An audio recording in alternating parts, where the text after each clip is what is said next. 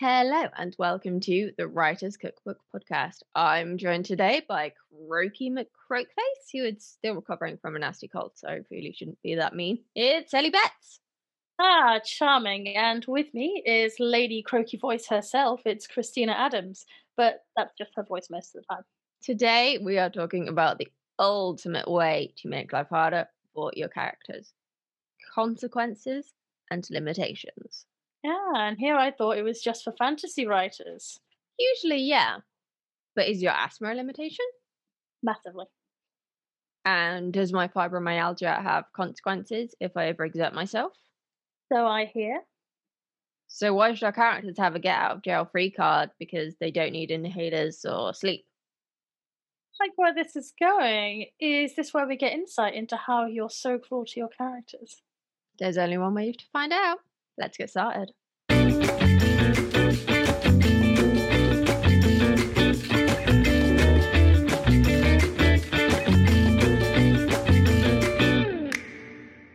Let's start then by talking about why we need consequences and limitations. Why do they matter? I've said it before and I'll say it again.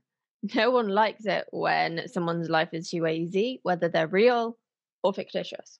Consequences and limitations mean someone isn't invincible or all powerful, whatever genre you write in. That's why we're actually holding a live workshop on how to write consequences and limitations in fantasy writing and beyond next week. You'll discover the ultimate way to make your characters' lives harder in this one hour workshop. So if you'd like to find out more, visit writerscookbook.com forward slash limitations.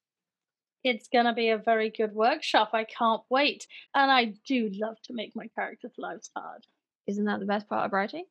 Oh, yes, it's definitely up there. So, you said we shouldn't just think about these in terms of fantasy. Why is that? Consequences mean whatever genre you write in, what your characters do is grounded in reality. Everything we say, do, and even think in real life has consequences. Why are fictional people any different if they want them to be well rounded and to feel real to our readers? That makes sense. Nobody likes someone whose life is too easy, right? They get everything handed to them on a plate. Limitations mean they can't just do whatever they want. Yeah, it makes them much more relatable and therefore more grounded, interesting, and three dimensional. And because what they're doing is more relatable and the emotions they're feeling are more relatable and their personality is more fleshed out, people can project onto them a lot more, which they're inevitably going to anyway. And that's the success of a lot of genres, particularly things like romance. So, why shouldn't we make sure that we can have these characters' lives as realistic as possible?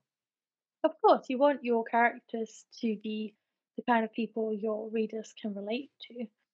But consequences and limitations can help us to increase the stakes as well, right? Yeah, they're not invincible or all powerful. So when they face an opponent who is potentially stronger than them, it increases the stakes, and the reader's got a reason to keep turning that page. Hmm, and that could be in crime, it could be in a thriller, it doesn't have to be fantasy. Yeah, we could even use it in romance. Like if you've got a love interest that's particularly emotionally detached, that works as a limitation, and part of that character's arc could be to grow out of how emotionally detached they are. Hmm, or if they're really selfish, maybe they need to learn to put their love interest first. Yeah, there are lots of things you can do. And you can even take inspiration from real life, whether that's yours or the people around you or stories that you've read. Inspiration is everywhere. Hmm, absolutely. What about health then? Because you talk about health a lot. How can we use that to add consequences or limitations to our characters? So, according to the UK charity Mind, one in four people have mental health conditions, and 15 million people in England have chronic health conditions out of a population of 55 million. So, to not have a character dealing with a mental health condition or a chronic health condition, or to not even consider that it might be a possibility for your character, actually pulls it out of reality. That makes sense. With that many people around experiencing those things, why not include that in your book. But many people even will look fine regardless of what kind of health conditions they may or may not have. Like me and you, we deal with certain bits and pieces, but most people who meet us in the street wouldn't know the difference. that there are things we have to consider before we even leave the house. And the same will be true for characters. Yeah, like before lockdown, I used to have to consider if I had enough energy to drive somewhere, but also to drive back, or if I need to rest before or after, or, bef- you know, I had to be really mindful of what I was doing and how I spent my energy. And it's really complicated. And it can make the writing process more complicated, but it also then adds an additional challenge for your character, but it also makes them more human, more realistic, and it really pulls at the audience's heartstrings because they, I hasten to say pity, that feels like the wrong word, but they understand the additional challenges this character is going through. That makes sense. And some of these are invisible, which is what makes it challenging to represent, I guess. Yeah, there's a lot of judgment. I got a disability badge at the start of 2020 and I used it the last time I went to the supermarket. I parked in the disabled space and used my badge, and this woman glared at me as while I was sitting in the car, kind of sorting my stuff out, ready to leave, as if I ha- I wasn't entitled to have a disability badge because I look fine. That's the thing; people will judge before they know the full story. It's horrible that you have to go through that, and I'm sure lots of other people do too. But it goes to show how much just one small aspect of your life can have a daily consequence, even. Yeah, exactly. But it's not just about chronic health issues. You know, we all get colds from time to time. Could you include that to make life a little bit harder for your character? I know there's, I can't think of what fantasy show it was, but I remember a TV show where the character had a cold and they kept sneezing, and every time they sneezed, something would go wrong. You know, it can be really good for comedy, but it can also be good for consequences and things like that. It doesn't have to be something long term that you include. It could be something that you include for a few chapters, or if it's TV show for an episode, just to add an additional barrier or complication or consequence. You know, it could just be like a small allergy, like hay fever, or a food intolerance, meaning that something else is stopping them proceeding the way they want to. For instance, 20% of the global population have allergies or intolerances. It's a huge amount of people. So it's entirely realistic that your character would. Yeah, they can have a huge impact on the way someone lives their life. Like, for example, if you're lactose intolerant, if you're vegan, if you're allergic to certain meats, you have to be very mindful of where you're going out for a meal. And in books like romance, like women's fiction, where the characters spend a lot of time socializing in like restaurants and cafes and stuff, if your character has um, some sort of limitation in that regard, you need to be mindful of that like Tate in my What Happens in Hollywood universe is vegan. And so she has to be really careful where she eats and drinks. But because she does have a lot of money, she can basically just, you know, throw money at people to get that vegan food. But someone who comes from a less affluent background wouldn't be as fortunate and may really struggle to find foods that cater to their particular diet, whether it's a choice or something that's forced onto them. So including them in our stories normalizes them. I think you remember I'm a big fan of normalizing things. I had an interesting dream not long ago where I was just singing Normalize It on stage to everybody about different races and different abilities and different sexualities and whatnot in stories. So this is part of that. Uh, I won't sing the song. I would ask you to if you didn't have a sore throat. You know that, right? yeah, I appreciate that. But it makes it easier to talk about when things are normalized they become less of a taboo subject and they should be talked about. Like people are wildly different and vast array of different personalities and what makes people up is so different that it's good to include various different things and to normalize them. Yeah, even 10 years ago when I started to become lactose intolerant, it was still a little bit taboo, and people thought like I was doing it to be picky and not because dairy made me ill. And it wasn't really until I had a medical test to say, no, she's genuinely intolerant to this. It makes her ill.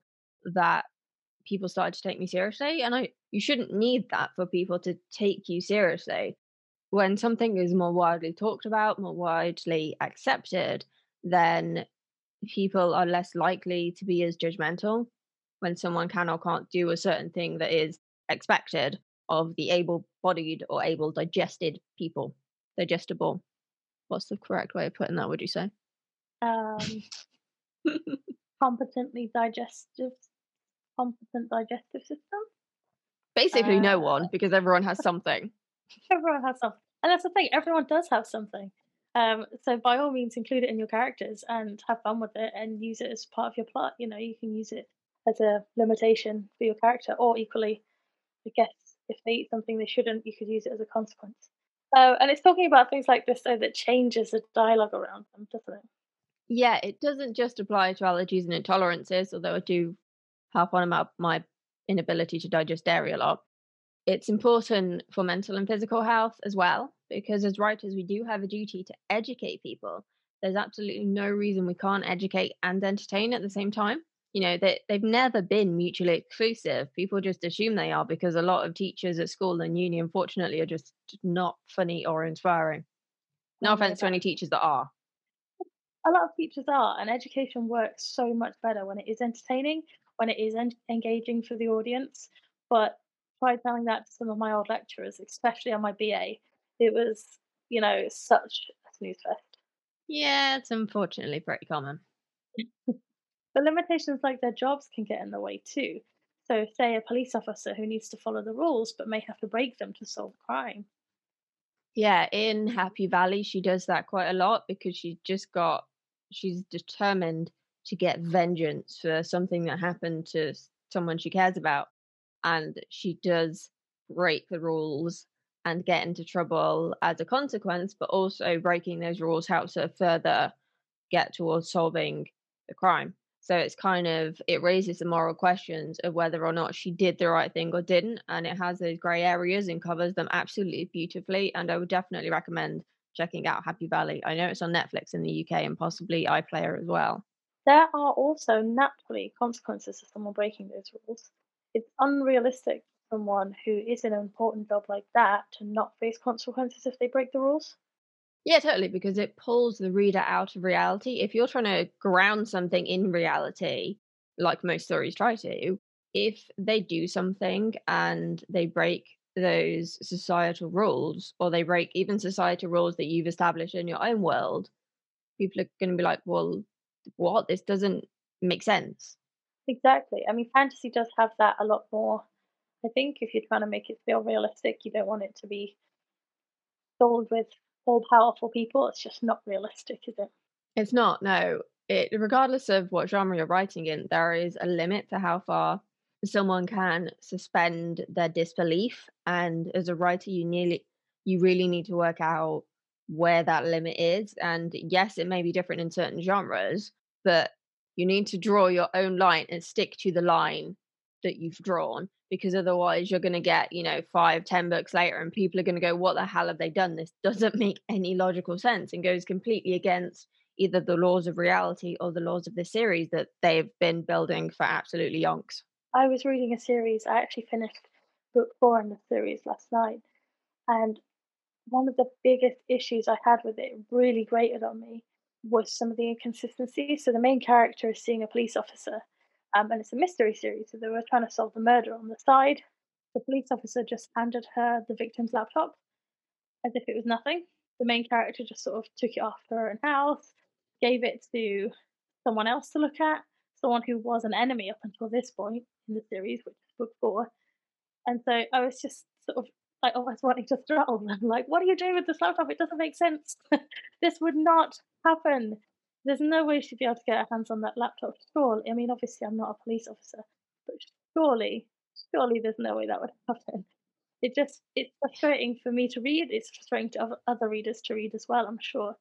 It doesn't make sense. Like, in no situation would a police officer hand over significant evidence like that.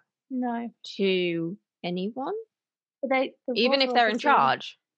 The author obviously needed that particular thing to happen to progress the story, and so they just sort of let it happen.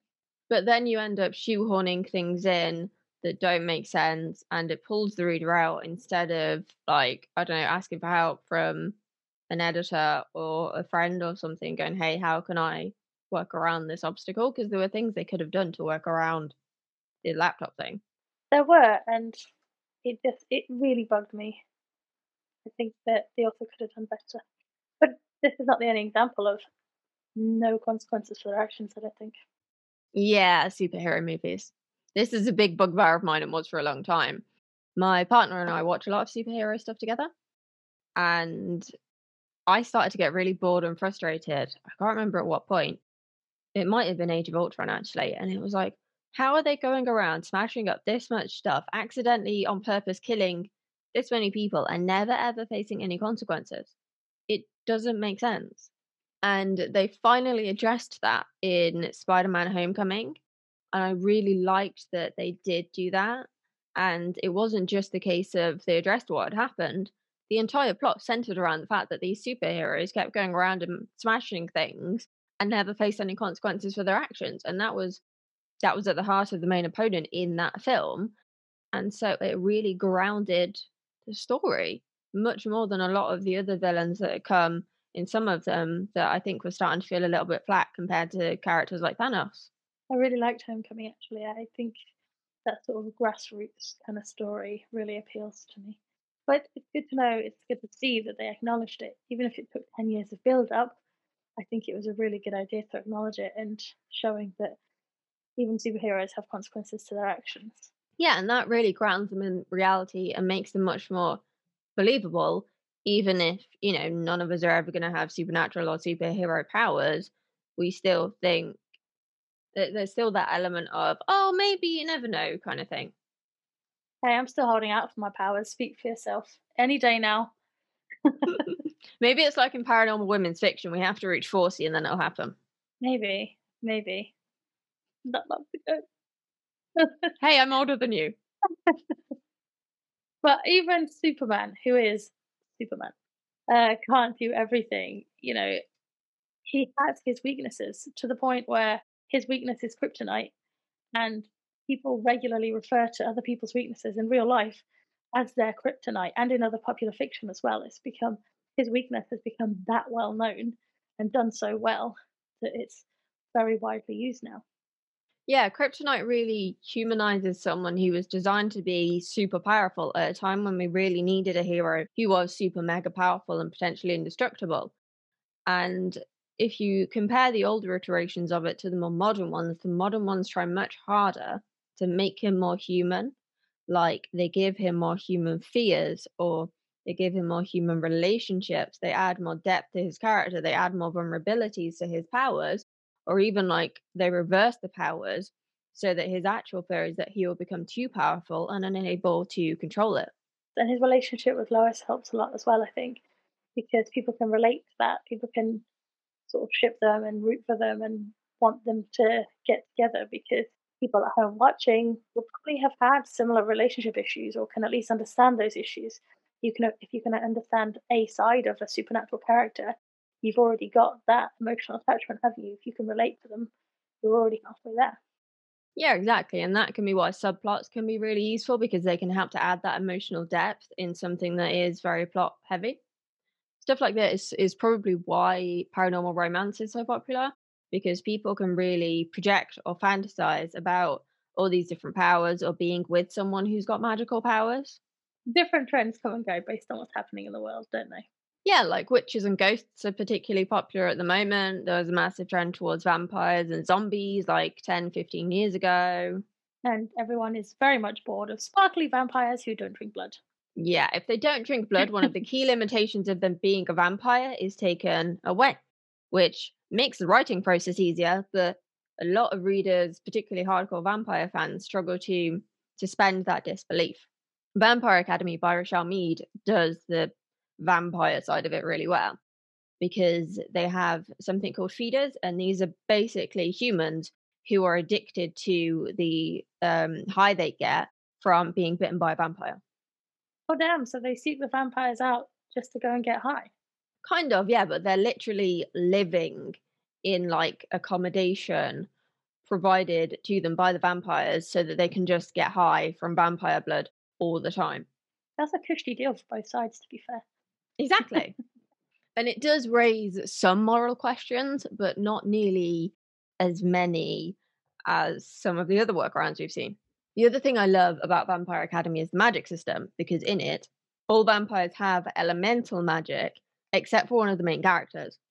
And this main character, she can kind of use magic, but she's not as strong at using it as some of the other characters and it's revealed in the first book that she actually has a new type of not a new type of magic a forgotten type of magic called spirit Spirit tends to get forgotten because it's quite rare. But spirit users basically slowly go mad the more they use their powers. And that's a consequence of the power use, obviously. And it can eventually kill them, or it can lead to things like drug use, suicide, or even turning into the evil vampire, which is a Strigoi. And they're the kind of stereotypical vampires with no emotions, and they're basically like a terrifying killing machine. That's such a unique take. I really like that idea, but it does sound quite terrifying to lose control like that just from doing something that would come so naturally to them. That's a really interesting way of doing it. Yeah, and that's part of what makes it so good is that the main character wants to use her powers to help people, you know, because she can heal people when they're hurt. And if you're a good hearted person like Lissa is, you want to use those powers, especially if someone you love has been severely injured or is on the brink of death, for example. But where does she draw the line? What is the cost to her when she does all of these things? That's interesting. I've been going through Dresden Files, as you know, and they have different types of vampires with different powers too. Um, so, for instance, they have the White Court, who are quite well, they care a lot more about humanity than other ones, although they still have to feed. A lot of their feeding is done off the sexual energy kind of thing. Whereas you have the Red Court, on the other hand, who are just evil killing machines and do not care for humanity. But it's interesting to see those different sides and the way the vampires are limited by what they can do and what they morally can and can't do as well. but power of magic limitations are done really well. Dresden and other wizards have different natural abilities in terms of types of magic they're good at, but also in terms of the, their raw natural power. That can build over time. So, someone like Dresden, who's had a lot of experience fighting with magic, is better at doing so, um, not just in terms of tactics, in terms of the actual spells used, because he's had so much more experience in doing it compared to one of the newbies who's being trained up, even though the newbie might have more sort of studying skills, if you see what I mean. You can't just wake up and decide to be an all powerful wizard. That's the thing. You can't none of the characters can just decide they're all powerful and just do whatever they want. They've got to work towards it. And they've got to build it up and build on their natural ability too, which you see Dresden do and grow throughout the series. Yeah, the original Charmed starts like that as well. At the beginning, there's really not a lot they can do with their powers. They're very, very restricted. And when they use powers for personal gain, there are repercussions. Like in one of the episodes, they cast a spell to attract a man, and it ends up like these guys get quite aggressive, and even the cat has guys coming after her. But Poor little the con- yeah, I know. but these um, consequences lessen as the show goes on, and it removes the consequences, which also removes the stakes because you know that they're always going to be fine, and so it makes it much less interesting to watch. That makes sense, and it makes you want to go on another rant about season eight of Charm, doesn't it? Once or twice. Let's move on quickly before we go into that. In the early days, in episode nine, The Witch is Back, one of the limitations they had was finding a spell ingredient, which was a spotted owl feather, some feather even, some sort of owl feather anyway. And because the animal was quite rare or extinct, I'm not sure which, Prue had to steal this feather from a museum, but she ended up getting caught stealing by her on again, off again boyfriend. Oh, drama. If I remember rightly, she uses her powers to get away from him.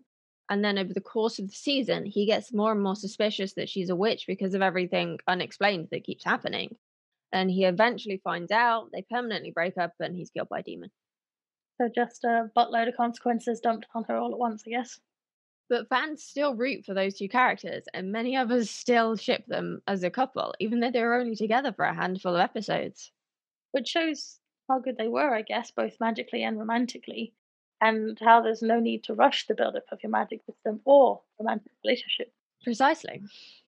The reason that limitations are so important in fantasy is because you don't want to have all powerful characters who can do everything they please, as I said before. There's just there's no story there. There's nothing for the reader to want to read on for. You want your characters to struggle.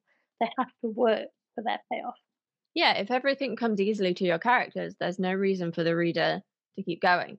If the character solves all their problems on page one, why does someone need to keep going for the end of the book, let alone to the end of the series? Exactly. So make sure your characters are not all powerful by giving them limitations. The there is a series I've been reading called the Witching Hour series on Kindle Unlimited. In that, magic can only be used when there is need for it. But that doesn't have to be something massive. For instance, it's even small things. They can't use magic to clean the house when they're being lazy. But they can use magic to clean the house when someone important is coming over and they need to make a good impression. Then that limitation is in place for larger spells as well. So you can establish it with something small, but it applies to other things. Yeah, like sometimes when they think they desperately need a spell, the spell can either go awry, not work at all, or work in a way they didn't expect. Magic becomes a character of its own, but that's a story for another podcast. Another thing Vampire Academy does, again, is the blood thing. They don't shy away from the fact that the vampires need blood, and they the vampires do genuinely get quite ill and quite weak and quite lethargic if they don't have blood and also they become less powerful magically and physically. So they can't fight off the strigoi who they've been at war with for you know eons. Hmm. limitations can also be more physical by which i mean not just related to your body and mind. Like frodo in lord of the rings for instance wouldn't have anywhere near as interesting a story if he didn't have to travel thousands of miles to destroy the ring in mordor how boring would that whole saga be if they lived right next to the volcano? Yeah, there'd just be no story to it, would there? And it wouldn't have warranted the Hobbit movies that came years later either. The story is good because of the physical limitations. A, of them being hobbits with no way of getting there aside from walking, uh, and B, for all the hardships they face along the way. They're not magical creatures, really. So they've got a lot to get through just to take the ring all the way to Mordor. Yeah, and as you said, even all powerful Superman has his weaknesses, and that's what grounds him because no one's going to want to read about someone who literally has no weaknesses and vulnerabilities whatsoever. Enemies have to have these weaknesses too, of course, and limitations. Just as you don't want your hero to be all powerful, you want your enemies to not be all powerful. Because again, you don't want the hero to just be taken down in one hit. That's embarrassing the enemies need to be defeatable, but not easily so. You've got to have a challenge. Like I said, you've got to make your main character work for it. Yeah, like Thanos in the Avengers, he needed to track down each of the Infinity Stones in order to achieve his end goal, and all of the Avengers were obviously trying to stop him. But that took 10 years to establish because he can't just pop down to the shop and buy some Infinity Stones. It's so handy if he could, right? Totally. But again, we wouldn't have that many films. We wouldn't. We probably wouldn't have any films. But like I would two, also watch maybe? that like no, it'd be just like a five minute skit of him walking into the shop and going, "Oh, you sell these? Oh, I need those!" And just and then like, it just cut to him going like, "Yeah." just doing the snap. I'd watch that. I'd watch that. I like Thanos though. He's an interesting enemy because even though what he's doing from our standpoint, from a human standpoint, is horrific, he believes he is doing the right thing his motives are, as far as he, he is concerned, very much justifiable and even admirable. And he's so driven by these motives that they almost become a limitation for him. He's so consumed by getting it done in a way that he believes is fair, which is to just put his fingers and randomly produce half of the population of the entire universe to dust. He fails to see that what he's doing is damaging, that he cannot see what he will be doing to people. Yeah, he didn't care because his mission was so important to him. And he really mm-hmm. thought, you know, if you half the population, then there are more resources to go around. But it was super weird for people when they did eventually come back after they kind of defeated Thanos because they've been gone for five years. And the fact that it took the Avengers five years to do that shows that even the Avengers weren't invincible which is good. It's that's why it works because the Avengers aren't invincible because they have to work for it and you can relate to it. Unlike Justice League, they did not spend enough time building up the world, the powers, or the characters. Yeah, there's this really key scene in both Justice League and the first Avengers film. And if you compare them, it shows you why one worked and why one didn't. And it's when they argue. And this creates rifts between the, these groups, obviously. And for the Avengers, there are very real consequences to this argument that they need to get over to defeat the big bad. and it also establishes some of the rifts that are going to be significant later, such as between Iron Man and Captain America. But in Justice League, there are no real consequences. There's no real increase in stakes after they get into this argument. They all kind of move on really quickly and everything's fine. Which you'd think would work, but it just leaves us less emotionally invested. The stakes are not high enough. And they just move on from the argument pretty soon after they have it. Yeah, which means we care much less about Justice League than the Avengers because Justice League have got nothing to lose. Because first of all, the fight scene that came before the argument, they pretty they did pretty well, you know. The Justice League think that the solution is to outsource defeating the big bad and resurrect Superman.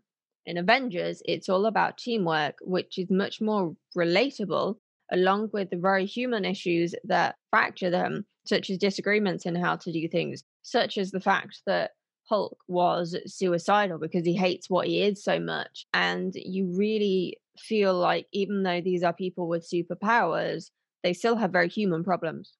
Which is great. Those problems are their vulnerabilities, and it's what grounds them. It makes these superhuman characters feel more realistic and makes us be able to relate to at least a part of them which is obviously what you want your audience to be doing, you need to have that for all your characters, no matter what genre you're working in.